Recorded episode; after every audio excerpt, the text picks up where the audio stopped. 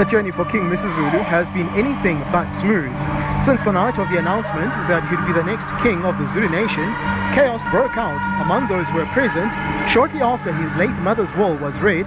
Soon after, a faction led by his late father's brother, Prince Mbonisi Zulu, among others, came into the picture, declaring that the king Misuzulu was not the rightful heir to the throne. A lengthy court battle ensued, led by one of the late king's wives and their daughters, alleging that the late king's signature was faked. On the ground today, another collective grievances is taking place in the form of the SACP, who say they'll be using today's event to protest at what they say is the oppression faced by the people of Eswatini under King Mswati III, who is King Misuzulu's biological uncle. Meanwhile, today's lengthy program is set to get underway with various monarchs from all over Africa, including a scheduled address by King Mswati III.